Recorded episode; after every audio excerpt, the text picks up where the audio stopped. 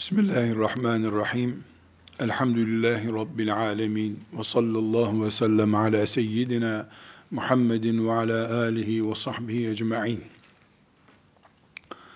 Peygamberini anlayan bir toplum muyuz?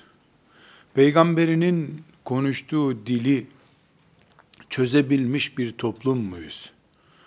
Eğer biz kıyamet gününde şefaati ile cennete gireceğimize iman ettiğimiz Peygamberimiz sallallahu aleyhi ve sellemle dil sorunu, kavrama sorunu yaşıyorsak, bunu oturup yüzlerce kere tefekkür ederek veya tezler hazırlayarak çözmemiz gerekmektedir. Peygamberiyle dil sorunu yaşayan nesil, İslam'ı yaşadığını, iyi Müslüman olduğunu iddia edebilir ama ispat edemez. Buradaki dil sorunu yaşamaktan kastım, Peygamber aleyhisselam Efendimizin konuştuğu dilin Arapça, bizim konuştuğumuz dilin onun dışında başka bir dil olması değil şüphesiz.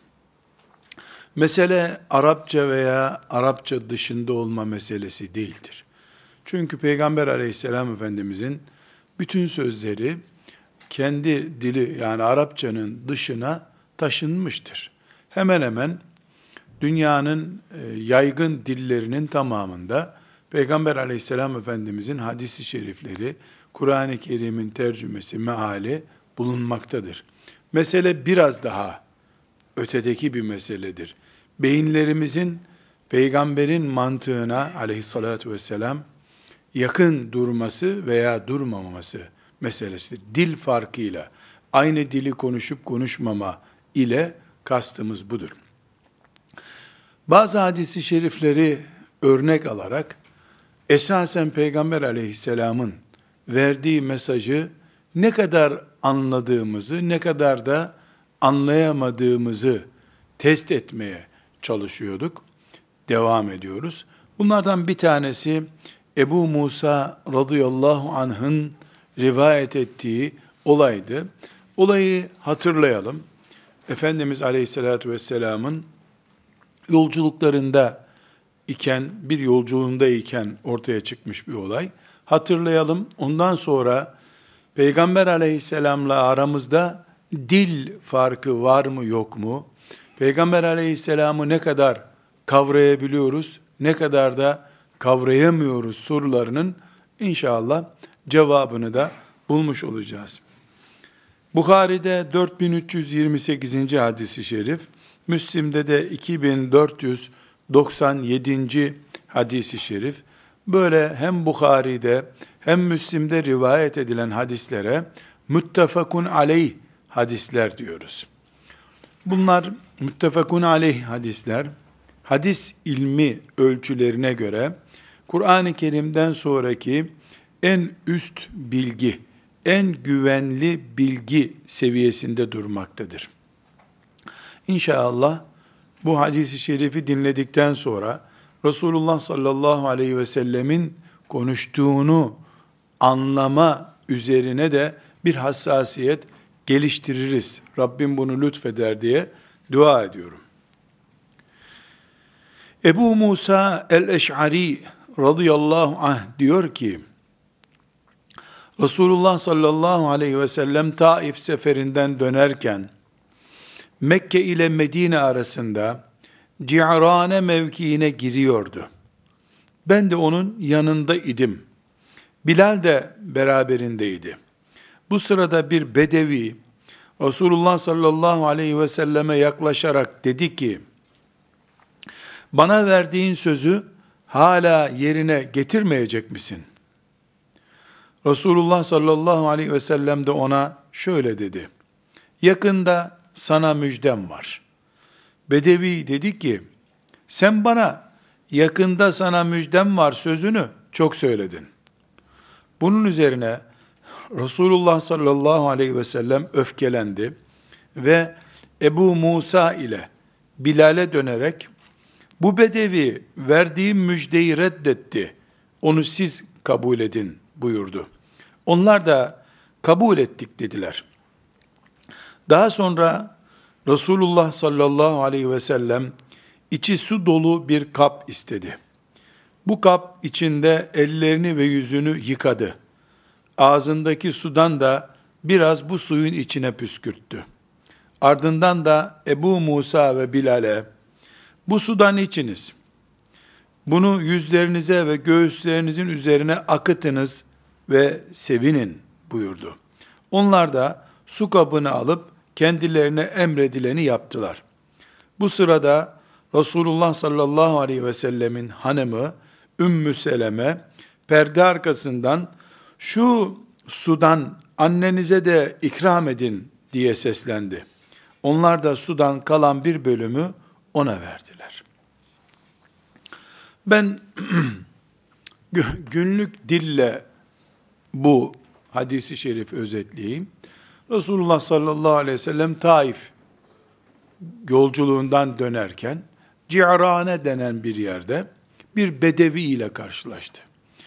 Bedevi büyük ihtimalle ondan yardım istedi, sadaka istedi. Resulullah sallallahu aleyhi ve sellem de verecek bir şey olmadığı için sana yakında bir müjdem olur buyurdu.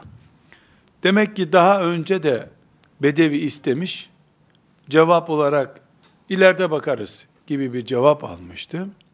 Bedevi insanoğlunun yapabileceği en büyük kabalıklardan birini yapıp Resulullah sallallahu aleyhi ve selleme sen hep böyle konuşuyorsun zaten dedi. O gün güneş sönseydi belki bu kadar zor olurdu. Sen bana çok böyle söylüyorsun. Hep müjde diyorsun, bir şey verdiğin yok. Yalancılıkla, oyalamakla itham etti sallallahu aleyhi ve sellem Efendimiz'i. Resulullah sallallahu aleyhi ve sellem bundan üzüldü. Yanındaki Bilal'e ve Ebu Musa'ya döndü. Ya bu benim müjdemi kabul etmiyor, siz kabul edin müjdemi dedi. Onlar da kabul ettik ya Resulallah dediler. Sonra aleyhissalatü vesselam Efendimiz bana bir kap getirin buyurdu. İşte büyük tas gibi bir kap getirdiler. İçi su dolu. O kabın içinde ellerini yıkadı, yüzünü yıkadı. E, dudağındaki sudan da suyun içerisine püskürttü. Sonra Bilal'e ve Ebu Musa'ya radıyallahu anhuma alın bundan hem içersiniz hem üstünüze dökersiniz buyurdu. Teberrük dediğimiz bereket olsun hayatlarında diye teberrük denen şeyi yaptırdı. Onlar bunu yaparken Resulullah sallallahu aleyhi ve sellemin hanımı, annemiz Ümmü Seleme radıyallahu anha bu pozisyonu görmüş. O da perdenin arkasından dönmüş Bilal'e demiş ki, şu sudan annenize de biraz verin demiş. Peygamber sallallahu aleyhi ve sellemin hanımı, Peygamber aleyhisselamın mübarek vücuduna değmiş olan suyun bereketli bir su olduğunu biliyor. O sudan kendisine de bir miktar istemiş. Onlar da vermişler. Olay bu. Burada bizim çözmemiz gereken epey bir dil meselesi var. Bir şey konuşmuş Peygamber sallallahu aleyhi ve sellem. Bir olay yaşamış. Bir sahabi bize bu olayı naklediyor. Vay kaba bedevi filan deyip de geçiştirebiliriz bunu. O sudan kalmış mıdır bir yerde? Diye de kelepurcu bir mantıkla da merak edebiliriz. O su nerede şimdi? O suyu içtiği için Ebu Musa 10 sene fazla mı yaşadı? Bilal cennete daha çabuk mu girecek? Bizimle bağlantısı direkt olmayan bölümleriyle uğraşabiliriz. Halbuki burada iman ettiğimiz peygamberimiz sallallahu aleyhi ve sellem bize bir örnek oluşturuyor. Bu örneği biz günlük hayatımıza kesinlikle taşımamız lazım. İnsan idare edenlerin bir camide namaz kıldırdığı için Müslümanlardan 20-30 kişinin başında duranların, bir vakıf başkanının, hatta bir anne, bir babanın, ümmeti Muhammed'i idare edenlerin, bir parti kurup o partiyle ümmetten bir bölümün başında duranların, bütün Müslümanların namaz kılmayı Resulullah'tan öğrendikleri gibi aleyhissalatü vesselam. Allah'ın verdiği hastalıklara, musibetlere karşı sabretmeyi Kur'an'dan öğrendikleri gibi. Bir bedevi ile ki dünya bedevi doludur. Her zaman bedevi doludur. Bir bedevi ile karşılaşıldığında, bedevinin e, hunharca hareketlerine karşı, çirkin tavırlarına karşı ne yapılması gerektiğinin en güzel örneklerinden birini gazveden dönen, cihattan dönen peygamber aleyhissalatu vesselam gördü, karşılaştı, bize ders olarak bu aktarıldı. Biz bir otel toplantısında Müslümanlar olarak işte bir vakfın lüks salonunda veya bir düğün salonunda bir Müslümanın ağır tepkisiyle karşılaştığımızda ne yapmamız gerektiğinin ölçüsünü gazveden dönerken Resulullah sallallahu aleyhi ve sellem karşılaştığı bedevi ile bu sahnede ne yaptığından ders olarak çıkarmamız lazım. Peygamber aleyhisselamın dilini anlamak budur. Peygamber aleyhisselam gibi düşünmek bu demektir. Şimdi burada epey bir ders maddemiz var. Bu ders maddelerinden birincisi bedevi kelimesini çözmemiz lazım. Bedevi el-a'rabi diye Kur'an-ı Kerim'de kullanılan bir kelimedir. Daha çok bizde dağlı adam diye bir deyim vardır. Dağ kültürlü. Yani hiç köy bile görmemiş. Şehir zaten görmemiş. Oturma kalkmayı bilmeyen, nerede ne konuşulacağını bilmeyen adam demek. Resulullah sallallahu aleyhi ve selleme iman edenlerden bir kısmı bedevi idi. Bunlar çölde yaşıyorlardı. Bildiğin çölde. İki tane devesi var, eşi var, üç dört tane köle gibi kullandığı çocuğu var. Dünyada bir de güneşi tanıyor. Bir de çöldeki kumları tanıyor. Deve sütü içiyor, yiyor. Ondan sonra elbisesini de, çadırını da devenin tüylerinden yapıyor. Ayakkabısı yok. Böyle kaba saba insanlar. Bunlar da Medine'ye gelip Resulullah sallallahu aleyhi ve selleme iman ettiler. Edenleri oldu yani. Kur'an-ı Kerim'imizde hem Tevbe suresinde allah Teala bunlara çok kaba adamlar. Allah'ın hududunu, kurallarını tanımamakta bunlar bir numara gibi ayetler de var. Hucurat suresinde Resulullah sallallahu aleyhi ve sellemin kapısına gelip Muhammed bir baksana bana diyen adamlar da nitekim bu adam o adam olduğu rivayet ediliyor. Hucurat suresindeki adam. Karakteri böyle adamın. İncelik bilmiyor. Adını söylemeyi bilmiyor. Kaba konuşuyor. Ama Müslüman. Burada şu adamın yaptığı Resulullah sallallahu aleyhi ve selleme sen çok böyle müjde verip duruyorsun bana. Yani sen atıyorsun kafadan ve beni savsaklıyorsun demek istiyor. Peygamber aleyhisselama müşriklerin demediği sözdür bu.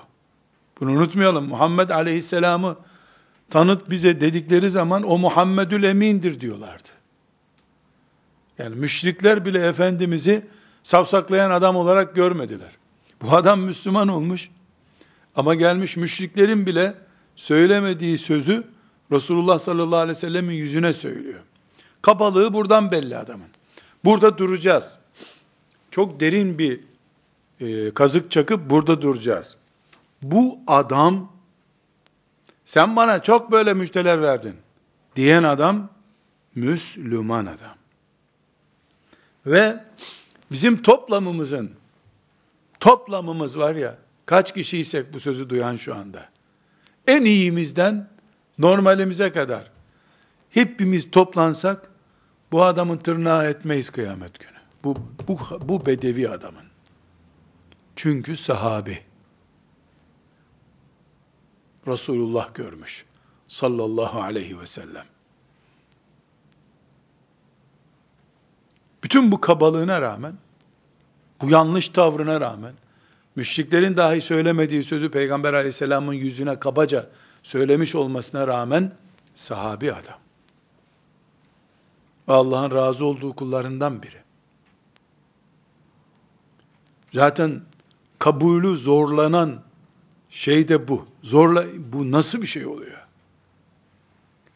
Onun önünde hiçbir şekilde hızlı nefes bile alamayan sahabiler var ama nefesin peygamberi üzer diye düşünen Ebu Bekirler var radıyallahu anhüm cemiyan. Böyle kaba biri de var. Hepsinin adı sahabi. Resulullah sallallahu aleyhi ve sellemin farkı da budur. Ve bugün vakıf başkanlarının, öğretmenlerin, muallimlerin, imam efendilerin, aile reislerinin anlayamadığı, anlamakta zorlandıkları şey de budur. Resulullah sallallahu aleyhi ve sellem Ebu Bekir'le bu adamı aynı safta namaz kıldırttı. İkisinin de peygamberiydi. İkisine de cennet vaat etti. İkisine de elini öptürdü. Lordlar ve avam diye bir kamera oluşturtmadı. Halbuki bu adam herhangi birimizin eline düşse herhalde bunu linç ederdik peygamberimize böyle niye konuştun diye. Resulullah sallallahu aleyhi ve sellem sinirlendi orada. Ebu Musa onu diyor. Sinirlendi diyor. Ama sinirini biraz sonra konuşacağımız başka bir yöntemle telafi etti. Bunu yok kabul etti. Ebu Musa'sı ve Bilali ile oturup teselli buldu. Onun kabul etmediği müjdeyi orijinal bir şekilde hemen Ebu Musa ile Bilal'e verdi. Mübarek tükürüğüyle bereketlenmiş suyu onlara içirdi. O adam da baş üstüne ya Resulallah dese, belki bu şerefe nail olacaktı. Fark edemeden tepti bunu. Bedeviliğinden dolayı. Ama bizim durmamız gereken nokta Resulullah sallallahu aleyhi ve sellemin büyüklüğünü, bu insanlık sınırlarını zorlayacak kadar, yani bu insan böyle, bu kadar insan olunulmaz, denecek kadar merhametini bir kenara bırakıyoruz şimdi. Bedevi kelimesinin açılımına geliyoruz. Bu adam kafir değil. Bu hareketiyle de dinden çıkmadı zaten. Kur'an-ı Kerim'de onlar için kaba adamlar diyor. Kafası çalışmaz adamlar diyor Kur'an-ı Kerim. Ama buna rağmen bu din, İslamiyet 14 asır sonra elimizde ise elhamdülillah bugün Kur'an-ı Kerim okuyorsak, hadisi şerifler okuyorsak, 120 bin sahabinin bu İslam'ı can hıraş bir gayretle bize ulaştırmasından kaynaklanıyor. Ashab-ı kiramın gayretiyle oldu bu. Allah onlardan razı olsun. Belki 10 bin sahabi de bu bedevilerden oluşuyordu. Resulullah sallallahu aleyhi ve sellem kaba saba adamları defolun gözüm görmesin deseydi, sadece o 10 bin kişiyi kaybetmeyecekti. Onlarla hısımlık bağı olan bir sürü diğer sahabiler vardı. Onları da üzecekti. Çünkü bir teröristi bile cezalandırdığın zaman bir yolla onunla akabalık, hemşerilik vesairelik bağı olan herkes bundan yaralanıyor. Resulullah sallallahu aleyhi ve sellem ümmetinin asırlar sonrasını, binlerce yıl sonrasını düşündü ve bu adamın çilesine katlandı. Şöyle işaret etseydi Bilal onu orada linç ederdi. Peygamber aleyhisselamın mescidinde de zaten bu kabalıkları yaptılar. Sadece bu şu Ebu Musa radıyallahu anh'ın anlattığı bir olay sadece. Onlarca olay var böyle kaba, saba, sıradan bir arkadaşa bile yapılmayacak sözler, davranışlar Resulullah sallallahu aleyhi ve selleme yapıldı. Bunların bedeviliği, kaba hareketleri Resulullah sallallahu aleyhi ve sellemin herhangi bir şekilde cezalandırın bunu dediği bir hareket olmadı hiçbir zaman. Onu içine sindirdi aleyhissalatü vesselam. Böylece İslam'ın geleceğini düşündüğünü sallallahu aleyhi ve sellem bize göstermiş oldu. O gün bedeviler uğramasın deseydi veya kabalık yapan bedeviyi uzak tutun deseydi küçültecekti İslam'ı. Müslüman sayısını küçültecekti. Bu küçültme hem bedevilerin kendisinden oluşacaktı hem bu hareketten etkilenenlerden oluşacaktı. Çünkü bedevi soyundan olmadıkları halde yine kabalık yapanlar da var. Sadece onlar kabalık yapmadılar ki aleyhissalatü vesselam Efendimiz'e. Medeni insanlardan da, şehirli insanlardan da kabalıklar gördü sallallahu aleyhi ve sellem. Ama hepsine aynı tavrı gösterdi. Öğretmen, vakıf dernek başkanı, imam efendi, günübirlik liderse, günübirlik önderse istediğini yapabilir. Dinin gelecek asırlarını düşünüyorsa bağrına basmayı bilecek. İçine sindirmeyi bilecek. Bunu bu hadis-i şeriflerden öğreniyoruz. Ve anlıyoruz ki ashab-ı kiramın bedevilerinden de alimler vardı. Sonra alim oldular. Mücahit oldular. Allah'a davet ettiler. Ve bugünkü İslamiyet'in bize getirilişinde Halid bin Velid'in de büyük emekleri var. Ali radıyallahu anh'ın da büyük emekleri var. Übey ibn Ka'b'ın da büyük emekleri var. Bedevilerden de pek çok sahabinin büyük emeği var. Allah onlardan razı olsun. Bedevi başlığını özellikle böyle bir kenara not edelim. Bedeviler diye not edelim. Resulullah sallallahu aleyhi ve sellemin değirmeninde onların da nasıl öğütülüp mis gibi un yapıldığını hatırlayalım.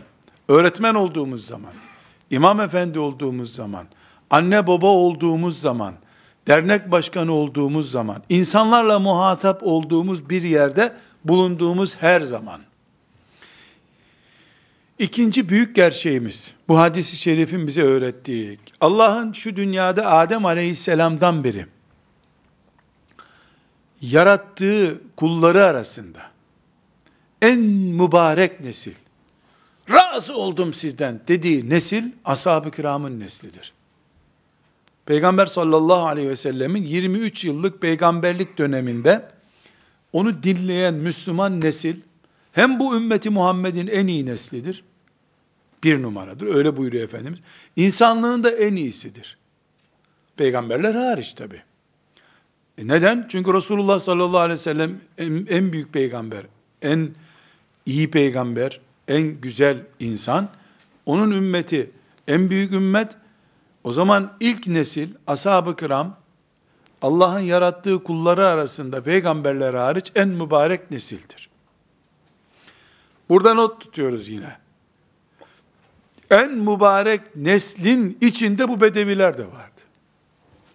Şimdi mübarek deyince Ebu Bekir radıyallahu anh'ı baz aldık. 120 bin Ebu Bekir değildiler. Böyle bir şey olmaz dünyada. Ne kadar iddia edebiliriz ki 7 milyar erkek var, hiç kadın yok dünyada. Böyle bir iddiada bulunulabilir mi? Mesela 3 asır önce dünyanın nüfusu 3 milyardı. 3 milyarı da erkekti. Hiç kadın yoktu. Veya kadındı hiç erkek yoktu. Böyle bir söz ne demek? O 3 asırda insanlığın neslinin kuruması demektir. E bugün insanlık var olduğuna göre demek ki hiçbir zaman sadece erkek veya sadece kadın olmamış. Nasıl böyle bir çelişkili ifadede bulunamıyorsak, aynı şekilde ashab-ı kiramın tamamının da Ebu Bekir radıyallahu anh'ın fotokopileri olduğunu da söyleyemeyiz. İçlerinde bu adamlar da vardı. İslam toplumu da herhangi bir zamanda hep iyilerin toplandığı bir toplum demek değildir. Bunlarla beraber münafıklar da vardı Medine'de. Onlar da Mescid-i Nebi'ye gelip öğle namazı kılıyorlardı. Bazen de en öne çıkıyorlardı üstelik. Allahu Ekber biz geldik filan gibi öyle edebiyat da yapıyorlardı. Bunlar da vardı. Münafıklar da vardı. Casuslar da vardı. Resulullah sallallahu aleyhi ve sellem gökten getirdiği meleklerle kurmadı İslam toplumunu. Anaların doğurduğu insanlarla kurdu. Analar da Ebu Bekir de doğurdular. Ebu Cehil de doğurdular. Halid bin Velid de doğurdular. Her çeşit doğurdu analar. Şöyle bir toplum olamaz. Biz yüzde yüz namazı, ahlakı yerinde olan, zekat veren, hayat standartları aynı, ahlakları aynı bir toplum kuracağız. Bunu iddia eden, verdiğim örnekte olduğu gibi sadece erkekler yaşayacak dünyada, kadınlara gerek yok demek kadar sapık ve yanlış bir düşünceye dalmış olur. Böyle bir vakıf kuramazsın demiyorum. Böyle bir aile bile kuramaz kimse. Anne baba, bir kız bir erkek çocuk dört kişiler. Dördü de fotokopi birbirlerinden. Karakter olarak her şey. Böyle bir şey olmaz bu dünyada. Aynı insan hani varsayın bir hikaye kolonlansa bile olmaz bu. Çünkü Allah insanı farklı görmek istiyor, öyle yarattı. İnsandan oluşan her şeyde farklı farklı, rengarenktir. Düzeni böyledir bu dünyanın. Cennette inşallah full standart aynı olacağız. Ah oraya bir girebilsek orada bu sorun olmayacak. Dolayısıyla biz ümmeti Muhammed olarak şeriat devletini kurduğumuz ve başında ümmetimizin halifesinin olduğu günü gördüğümüzde bile sorunsuz ve problemsiz bir toplum kuracağımızı zannetmesin kimse. Başında halifemizin bulunduğu, şeriatımızla yönetilen ama sorunlarla, sorunlularla baş edebilen bir toplum kuracağız. Ömer radıyallahu anh dünyanın, insanlığın en adil medeniyetini kurdu. Yıllarca da onu Resulullah'ın mihrabında şehit edecek katile maaş verdi. Medine'de onu besledi. Bilmiyordu. Bilse beslemezdi herhalde. İnsan toplumu budur. Herhangi bir şekilde hayalci olmanın gereği yoktur. İslam toplumu olunca hırsızlık kalkmayacak. Kabalık gitmeyecek. Ama İslam'ın güneşi altında bunlar kökleriyle toprağın altına sinmek zorunda kalacaklar. Gerçek budur. Resulullah sallallahu aleyhi ve sellemin yaşadığı bu üzücü olay hepimize bu açıdan büyük ders oluşturmaktadır. Hayalci değiliz. Gerçekçiyiz Allah'ın izniyle. Ama kötüler, kabalar, yanlış üzerinde olanlar var diye biz umutsuz da değiliz.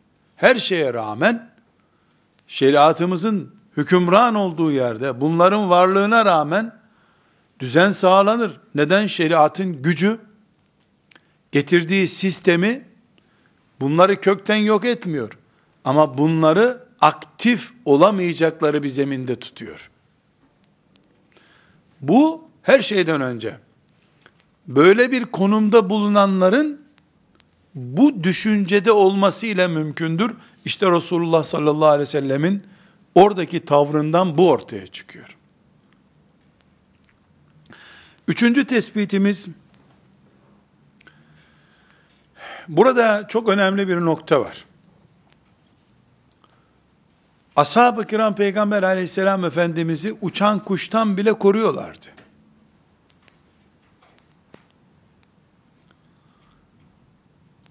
Yemiyor, yediriyor. Uyumuyor, onu uyutuyorlardı. Eğer sallallahu aleyhi ve sellem Efendimiz böyle abuk subuk adamlarla beni konuşturmayın, önüme çıkmasınlar buyursaydı, bu bedevi Peygamber aleyhisselam Efendimiz'e gelip derdini böyle anlatamazdı. Çok rahat anlıyoruz ki demek ki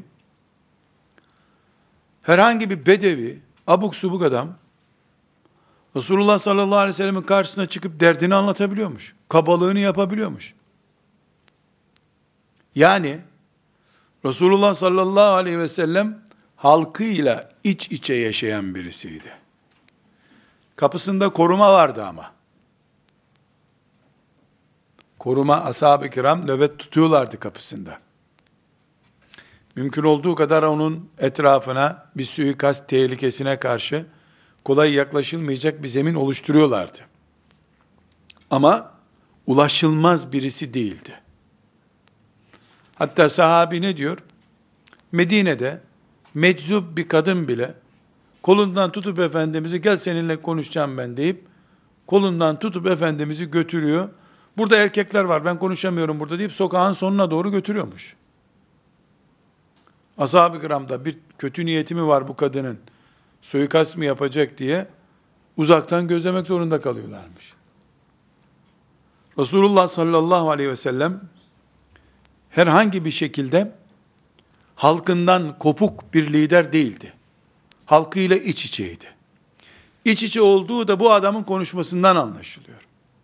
Çünkü adam ne diyor? Sen çok böyle vaatlerde bulundun bana diyor. Demek ki kaçıncı defa adam gelmiş bunları istemiş böyle. Tesadüfen ilk defa karşılaşan biri heyecandan konuşamaz zaten. Ve dördüncü meselemiz bu hadisi şeriften. Bu adam herhalde bana cennet vaat et ya Resulallah demiyordu. Bana namazı öğret demiyordu. Büyük ihtimalle para istiyordu.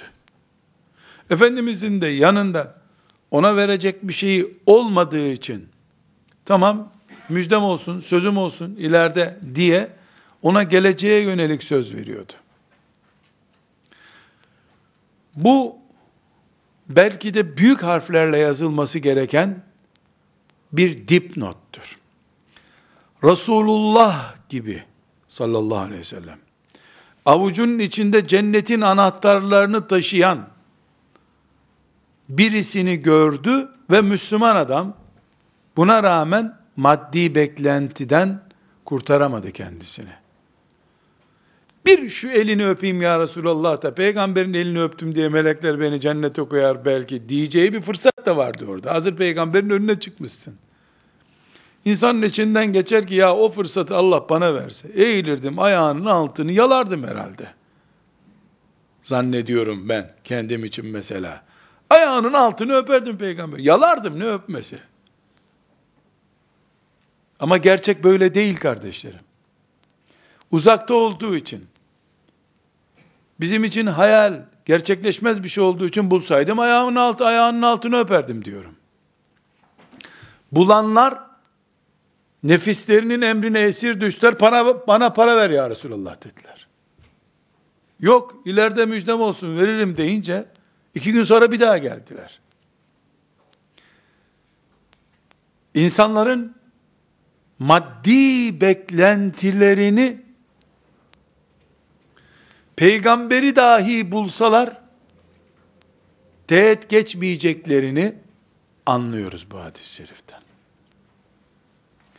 Dolayısıyla bir vakıf başkanı, etrafında toplanan öğrenciler, bir siyaset sorumlusunun etrafında toplanan vatandaşlar, bir belediye başkanının etrafında toplanan, öl de ölelim, başkan budur ya, insanlığa hizmet ediyorsun diyenler, biz maddi bir beklenti içinde değiliz. Biz ülkemiz, vatanımız için başkanımız çalışsın diye diyorlar ya. Buna inanan saftır. Resulullah sallallahu aleyhi ve sellemi gördü Ebu Bekir, her şeyini verdi. Ama Ebu Bekir milyon tane değil. O da var insanlığın karakterinde, genlerinde. Bu bedevi de var. Bu bedevi, Resulullah sallallahu aleyhi ve sellemi bulmuş, ayağını öpmesi gereken bir yerde, kim bilir de istediği şey de işte 5-10 kuruşluk bir şeydir yani. Ne istediği de belli değil siyasi bir konumda olanlar, etrafındakilerin beklentileri nedir diye bir endişesi varsa bunu örnek alması lazım. Etrafındakilerin alkışlarının samimiyetine güveniyorsa onun hayatı yeniden öğrenmesi lazım. İnsanlar Resulullah sallallahu aleyhi ve sellemi buldular da ondan para beklediler. Seni belediye başkanı olarak bulacak da senden dua mı isteyecek? Sayın başkanım bize dua eder misin, derslerimiz iyi gitsin mi diyecek. Belediye başkanından niye dua istesin ki? Niye seni adam durup dururken alkışlasın? Bir şey beklemiyordu ise. Elbette maske olarak vatan, millet, bayrak gibi edebiyatı kullanır. Ona bir diyeceğim yok. Beşinci noktamız kardeşlerim. Bu bedevi Allah ondan razı olsun. Çünkü bu olayı bize öğretti. Ola ki Allah bu zatı bugün bu dersi biz dinleyelim. Bu hadis-i şerif Bukhari ve Müslüme geçsin. Müslümanlar da bunlardan psikolojik dersler çıkarsın diye Allah bu adamı bu şekilde hazırladı. O da geldi Peygamber aleyhisselama böyle kaba davrandı. O olay sonuçlandı. Sonra onu Allah mağfiret buyurdu. Cennette şimdi keyfini sürüyordur o. Ama biz de bundan dersler çıkarıyoruz. Bu bedeviden çıkacak en önemli sonuçlardan birisi arkadaşlar. Bu bedevi Taif'ten, cihattan dönen Peygamber sallallahu aleyhi ve sellemle karşılaştı. Adeta tünelin ortasında güneş gördü. Ya Resulallah, cihattan dönüyorsun, uzat ellerini öpeyim, çoluk çocuğuma bir dua et deseydi. Mesela, Allah beni cennetine koysun, günahlarım mağfiret buyursun, bana dua et deseydi mesela. Peygamber aleyhisselam Efendimiz ona dua edecekti. Başkalarını etti çünkü. Hayatını cennet garantili olarak yaşayacaktı. O muhteşem fırsatı beş kuruş etmez bir şey için çarçur etti. Kaybetti adam. Buradan bize de bir ders bıraktı ama Allah ondan razı olsun. Kazananlar fırsatları değerlendirebilen insanlardır. Müslüman veya kafir. Dünyalıkta da böyle, ahiret işlerinde de böyle. Fırsatı değerlendirebilen kazanıyor. Bir hoca efendiyle karşılaşıyorsun. O anda becerip eteklerine tutunursan talebesi oluyorsun. Bir daha görüşmede inşallah derdimi anlatırım buna diyorsan bir daha görüşmede olmuyor bu. Fırsat her gün karşına çıkmadığı için adı fırsat zaten. Her gün aynı şekilde kapıyı açıp gördüğün şeye fırsat denmez. Klasik deniyor ona. Klasiklerde kazandırtmıyor. Bu sebeple bu sahabi fırsat kaçırdı. Kaçırdığı fırsat neyine mal oldu onu bilmiyoruz. Ama şunu bilmemiz lazım ki, belki de biz bugüne kadar, kim bilir kaç kere benzer fırsatları kaçırdık. Ben size en kaçırılmış ve asla tartışılamayacak fırsatlardan örnekler vereyim. Mesela umreye veya hacca giden mümin, bir, duanın kabul olduğu yerde, iki, namazın yüz bin defa çarpılıp yazıldığı bir yerde. Yüz bin. Şaka bir rakam değil. Üç, Kur'an'ın indiği yer olduğu için Kur'an'ın en iyi okunacak yerlerinden birinde. Vesaire say. Bunların hepsini bırakıp beş gün Mekke-i Mükerreme'de duracak. Sadece namazlarda Kabe'ye gidip gerisini otelde, çarşılarda gezen bir adam kıyamet günü kaçırdığı o fırsattan dolayı pişman olmayacak mı? Evet, Mekke'de otele gitmek haram değil. Çarşıya çıkmak haram değil. Ama bu bir fırsattı. Kaçırılan her fırsat ağlanılacak şeydir. Gençlik olduğu gibi fırsattır müminin önünde. Gençliğini kaçıran, ileri yaşlara doğru ertelediği şeyleri ileri yaşlarda yapamadığında sadece pişman olmak kar kalacaktır ona. Eğer karsa pişman olmak. Gerçi pişman olmak da bir fazilettir neticede. Hiç olmasın tövbe eder. O gençlikti. Şimdi ihtiyarız diyeni de olabilir dünyanın. Bu sahabi Allah ondan razı olsun, bize bu inceliği öğretiyor. Mümin fırsat kaçırmayan insandır. Ve altıncı gerçek, Resulullah sallallahu aleyhi ve selleme hakaret ediliyor. Kızıyor. Sahabi Resulullah sallallahu aleyhi ve sellemin kızdığını gizlemiyor.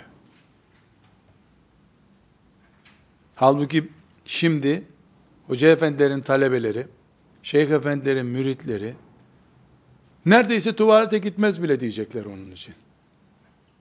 Geldi adam şöyle yaptı, tebessüm buyurdular. Hiç kızmadılar. Halbuki Ebu Musa ne diyor? Kızdı bu işten Resulullah sallallahu aleyhi ve sellem diyor. Çünkü Resulullah sallallahu aleyhi ve sellem peygamberdi ama insandı. Et ve kemikten yaratıldı o da. Kasları vardı. Beyni vardı. Refleks gösterdi, kızdı. Ama kızmanın gereğini yapmadı. Beddua etmedi, dövmedi, defol git gözümden buyurmadı. Fark burada zaten. İnsan gibiydi. İnsanın kızacağı yerde kızdı ama peygamber gibi tahammül etti. İnsan gibi kızdı, peygamber gibi tahammül etti. Bizim vakıf başkanımız, dernek başkanımız, camimizin imamı hiç kızmaz. Demek ki hiçbir şey anlamıyor. Nasıl kızmıyor? Ayağına basılınca ayı acımıyor mu ayağı? E demek ki onun kasları ölmüş. Ondan imam olmaz ki. Ondan aile reisi olmaz. Kızacak, sinirlenecek, iki rekat namaz kılıp, abdest alıp, iki rekat namaz kılıp rahatlayacak. Kızgınlıkla karar vermeyecek. Beddua etmeyecek. Küsüp gitmeyecek. Lanet etmeyecek. Ama insan bu. Kızar. Resulullah sallallahu aleyhi ve sellem kızdı. Ne yaptı sinirlenince? Bana bir kap su getirin dedi. O bedevinin kabalığına karşı yanındaki vefalı iki dostunu ödüllendirdi. Peygamberce tavır bu. Yani karşı tarafın yanlışı onun bir şey anlamayacağını gösteriyor. O anda da kanı kaynadı sallallahu aleyhi ve sellemin. Kızdı çünkü. Rahatlaması lazım. Dostlarıyla ödüllendirerek dostlarını rahatladı. Bu bir taktikti. Yedinci ders, Resulullah sallallahu aleyhi ve sellem Efendimiz, belli ki bu zata söz vermiş. Ama elinde imkanı yok. Bedevi, kendisine verilen sözü kullanıyor. Yani haklı, görünürde şöyle diyelim, yasal mantıkla haklı adam. Bana söz verdin diyor. Ve kaçıncı defadır erteliyorsun bu sözünü diyor. Resulullah sallallahu aleyhi ve sellemse e, ne verecek buna? Para. E para yok. Yeniden para basıp verecek imkanı da yok. Mecburen sözünü ertelemesi lazım. Adam zahiren haklı. Ama karşısında ona söz veren peygamber aleyhisselamın da haklı olduğunu anlaması gerekiyor. Bunu anlamadı adam. Affedersin ya Resulallah ben imkanım var zannetmiştim. Tekrar gelirim dese belki de aleyhisselam efendimiz onu hediyeye boğacaktı orada. Bindiği hayvanını belki hediye edecekti ona. Al bu senin olsun diyecekti. Bu da anlaşılıyor ki yine liderler, aile reisleri hepimiz için geçerli bir kural. Bir insanın derdini diğer insanların her zaman anlayacağına dair bir beklentisi olmaması lazım. Senin kıvrandığın durum karşındaki için bir tiyatro olabilir. Sen hastasın, miden ağrıyor, başını ağrıyor, tansiyonun çıkmış. O gelir, derdini anlatır. Müslümanlık da, insanlık da birbirimizin derdiyle hemhal olmaktır. Yani birbirimizin derdini anlayabilme düzeyinde olmaktır. Ne yazık ki Müslüman toplumu da olsa birbirimizin dertlerini takdir etmede sıkıntı yaşıyor olabiliyoruz. Oluyor da nitekim. Bunun örneği de işte Resulullah sallallahu aleyhi ve sellem Efendimiz'dir. Resulullah sallallahu aleyhi ve sellem Efendimiz nasıl kıvranıyor orada? Sıkıntı var. Cihattan dönmüş. Şehit olan sahabiler var. Mesela bu olayda Efendimiz sallallahu aleyhi ve sellem e, yanarak ölmüş sahabiler vardı. Yani kızgın yağ döktüler. Yaktılar sahabileri. E, Efendimiz sallallahu aleyhi ve sellem acıyla dönüyor Medine'ye. Bu da ki kendine para istiyor. Ya bunu öbür gün gel bari. Bunu takdir edemeyecek bir pozisyonun içerisinde Peygamber aleyhisselamın adamları bile olsalar olabilir insanlar. En başta dedik ki insan toplumudur Müslüman toplum. Senin cenazen olduğu bir gün seni pikniğe çağırabilir adam. Buraya kadardı kardeşlik ya bundan sonra kardeş değiliz diyemezsin sen. İdare etmek zorundasın. Yani onun kabalığını idare edememek de bir kabalık çeşidi. Bunu unutmuyoruz.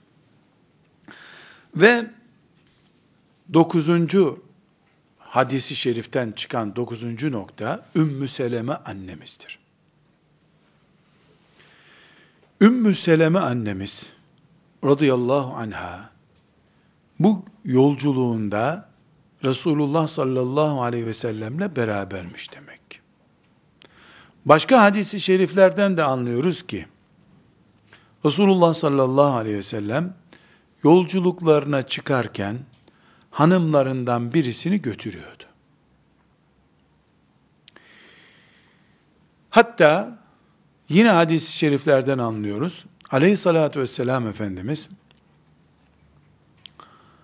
Resulullah sallallahu aleyhi ve sellemin eşi olarak o yolculukta bulunmak isteyenler ki bu bir cihat yolculuğu, meşakkatli. Buna rağmen bulunmak isteyen hanımları çok olduğu için Kur'a çektiğine dair bilgimiz de var.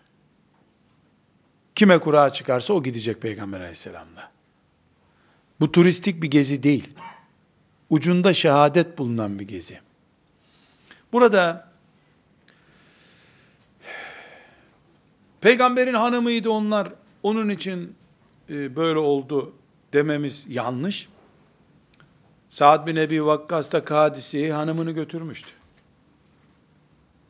Ashab-ı kiram da hanımlarını götürüyorlardı. Hanımlar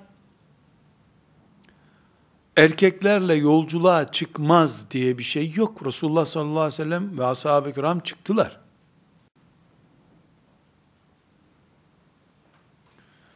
Ama bir cümle var orada. Ümmü Seleme anamız perdenin arkasından dedi ki diyor. Perdenin arkasından dedi ki diyor. Bu perdenin arkası iki şey olur. Birincisi bir yerde çadır kurmuşlardı. O çadırın bulunduğu yerde mola veriyorlardı. O mola verdikleri yerde Ümmü Seleme annemiz erkeklerle yüz göz olmamak için perdenin arkasında duruyordu. Yani çadırda duruyordu. Bir bu ihtimal. İkinci ihtimal devenin hörgücündeydi. Yani devenin üstünde böyle bir metrekarelik bir odacık gibi bir şey yapılıyor. Etrafı dört köşe, dört tarafı da perdeyle kapatılıyor. Kadın onun üzerinde yolculuk yapıyor. İkinci ihtimal de bu. Resulullah sallallahu aleyhi ve sellemin hanımları, ashab-ı kiramın hanımları yolculuk yaptılar. Peygamber aleyhisselamın bulunduğu mescide geldiler. Onun toplantılarına katıldılar. Dinimiz bunu asla yasaklamıyor. Ama ama Ayşe annemiz böyle bir yolculukta devenin üstünde olmadığı halde onu devenin üstünde zannedip deveyi çüşleyip götürdüler. Meğer Ayşe devenin üstünde değilmiş. Yani bir yolculuk boyunca kervan üzerinde önden gidiyor. Buna rağmen görmemişler Ayşe annemizi. Ümmü Seleme'nin yüzünü görmemişler demek. Annenize bu sudan verin diyor. Sesin sahibini tanımayacaklar çünkü kim bu kadın diyecekler. Anneniz diye ben Resulullah'ın hanımıyım diyor. Yolculuk yapıp yapmama sorunu değil bu. Aynı salonda toplantıya katılıp katılmama sorunu değil bu. Kadının kendini koruyup koruyamaması sorunu bu. Kadının tesettürü de söz konusu değil. Tesettür kendisi cazibe olduktan sonra kıyafete tesettür kıyafeti denmesi bir şey değiştirmiyor ki. Eğer kadın kendisini erkeklerin ortamından koruyamıyorsa yolculuğa da çıkmaz. Evinden de çıkmaz. Böyle bir sıkıntı yoksa Müslüman kadın eşiyle beraber dünyayı 80 kere tur atsa hiçbir sıkıntısı olmaz. Hiçbir vebali olmaz. Hatta Müslüman kadınlar eşleriyle çıkmalıdırlar. Eşlerini yalnız bırakmamalıdırlar bu fasit dünyada. Ama selamun aleyküm erkek veriyor, yanındakiler abla hoş geldiniz diye hanımına hoş geldin diyor önce. Yahu selam erkek verdi, ona hoş bulduk, hoş geldin de ya. ya kadına önce daha saygılı davranacak. Bu işte Resulullah'ın diniyle bir arada olamayan bölüm.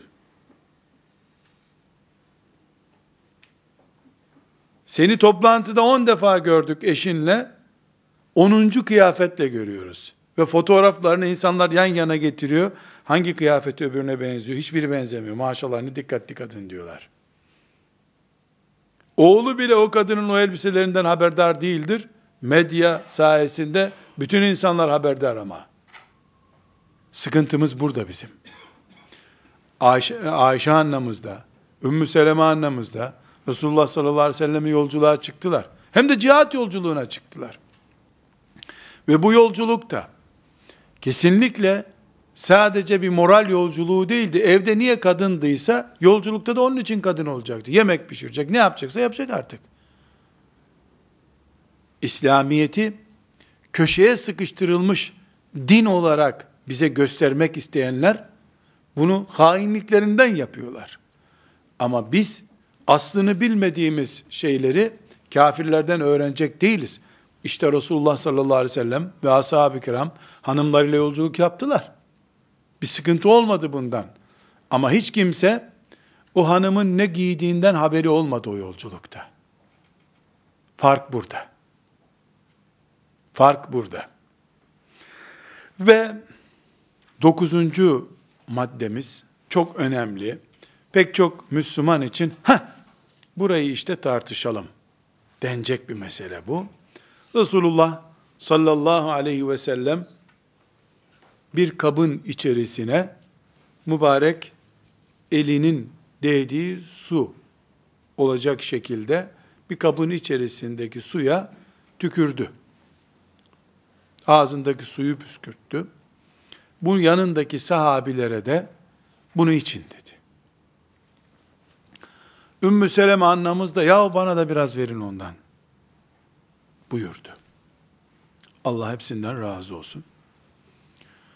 Buna dinimizde İslam literatüründe teberrük denir. Teberrük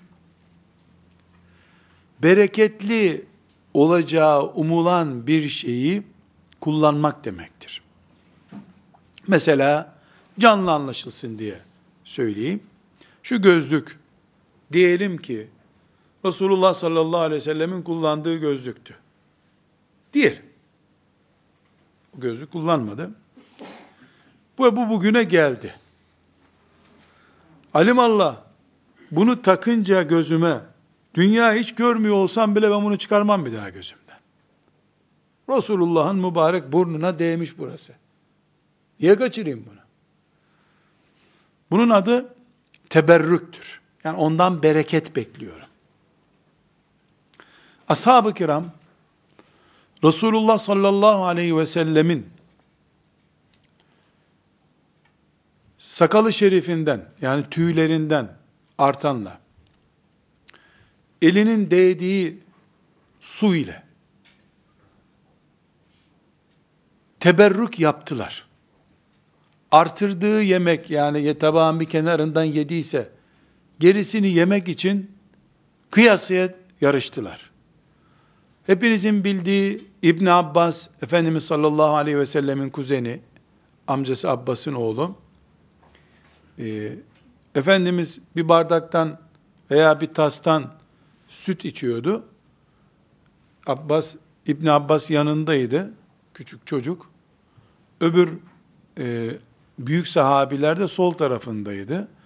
Nezaketen sağ taraftakine vermek lazım. İçti, gerisinden sen içti ama o küçük çocuk olduğu için, öbürler de büyük olduğu için onlara vermesi daha uygun olacaktı. Döndü İbn Abbas'a dedi ki yavrum müsaade et de bu büyük adamlara vereyim sana gene kalır buyurdu. O da ne dedi? Asla olmaz dedi. Hakkımı vermem ya Resulallah dedi. Niye?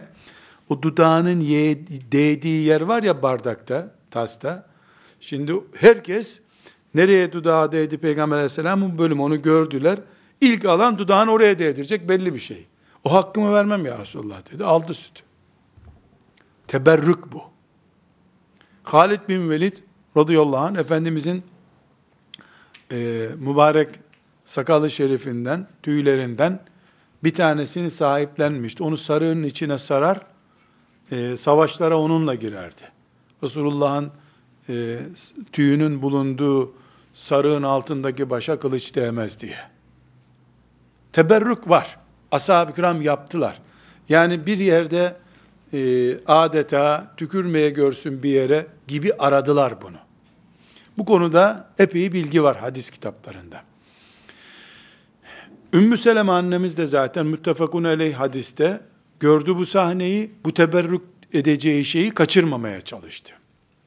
Bu akide kitaplarının önemli konularından biri bizim de burada incelediğimiz dokuzuncu meselemiz. Bu hadis-i şeriften çıkardığımız. Bir kere Peygamber aleyhisselamı ashab-ı kiram yaptı. Ashab-ı kiram buna ses çıkarmadılar. Burada hatta Efendimiz emrediyor böyle yapın. Teberrük Müslümanlar için vardır.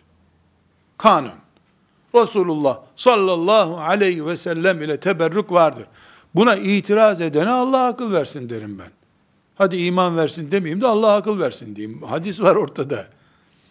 Peki, Resulullah sallallahu aleyhi ve sellem'den başkası için var mıdır? Mesela ashab-ı kiramdan e, böyle bir şey olsaydı, alimallah ben Ömer'in bastığı yeri bir görsem var ya ne yapacağımı siz de anlayamazsınız o zaman. Yani ashab-ı kiramın Allah'tan razı olunmuş kullar olarak e, belli teberrükler yapılacak şeyler olacağını düşünüyoruz. Alimler içinde olabilir mi? Bunu da tartışmalı bir konu olarak gördük biz e, ilim dünyasında ama olabilirliği çok daha doğru. Olabilir. Fakat hangi alim olur? Hangi salih kul olur? Hangi alimdir bu? Hangi salih kuldur? Ağzında sigara, biraz önce bizimle sigara içiyordu. Biraz sonra da bardağı tuttu. O bardağı ben mutfağa bile sokmam sigara kokar diye. Bir de bu çamaşır suyuyla yıkanması lazım o bardağın. Sigara içiyor adam. Yani alimlik, hoca efendilik veya filanca makam sahibi olmak, otomatik teberrük edilecek enkaz sahibi olmak demek değildir. Bu makam o makamdır doğru. Bu makam o makamdır. Madem Resulullah'ın vekilisin aleyhissalatü vesselam, Ondan umduğumuz şeyleri senden umabiliriz. Ama 80 sene mi lazım bunu ispat etmen için bize? 120 sene mi lazım bilmiyorum. Dolayısıyla teberrük meselesini kökten kabul ediyoruz. Önüne gelenin enkazıyla teberrük yapmaya gelince nostaljik değer olarak kabul edebiliriz bunu. Resulullah sallallahu aleyhi ve sellemin tükürüğüne, tırnağına vesaire benzetilmesine gelince orada dururuz. Evet böyle bir şey olabilir deriz ama e sen bol bol gıybet de yapan bir adamsın. Senin yanında melek durmuyor gıybet ederken. Bu mübarek tükürüğün senin gıybet ederken mi çıktı ağzından? Ne zaman çıktı onu bir merak ederiz. Mesela Allah'ın salih kulları bir çocuğu hastayı okusalar bunda şifa olur mu? Olur. Peygamber aleyhisselamın vekili çünkü alim, salih, mümin kul. Ama bu alimliği diploma mı belirledi, ümmetin içindeki faaliyetleri mi belirledi? Sen Bukhari-i Şerif'i ezber bildiğin için mi alim kabul ediliyorsun? Çok konuştuğun için mi alim kabul ediliyorsun? Nedir seni alim yapan şey? İlim soyun mu? Übey ibn Kabe dayanan bir soy mu var sende? Yoksa işte resmi görevlisin diye mi? Dolayısıyla bu asırda teberrükü inkar etmemizin bir manası yok. Bunu yapmamalıyız. Aslı var bunun çünkü. Ama teberrük edilecek adam seçmezsek bu da saftıktır. Her sakallıya tükür bir çocuğuma iyi olsun dersen çocuğu kanser yaparsın alimallah. O zaman oturup eseriyle teberrük yapılacak insan yetiştirmesi için dua edelim. Meselemiz budur. Bu hadisi şerif inşallah düşünme mantığımıza büyük katkılar sağlar. Resulullah sallallahu aleyhi ve sellem üzerinden insanlığı, idareyi, toplumu yeniden düşünmemize vesile olur inşallah. Ve sallallahu ve sellem ala seyyidina Muhammed ve ala alihi ve sahbihi ecma'in velhamdülillahi rabbil alemin.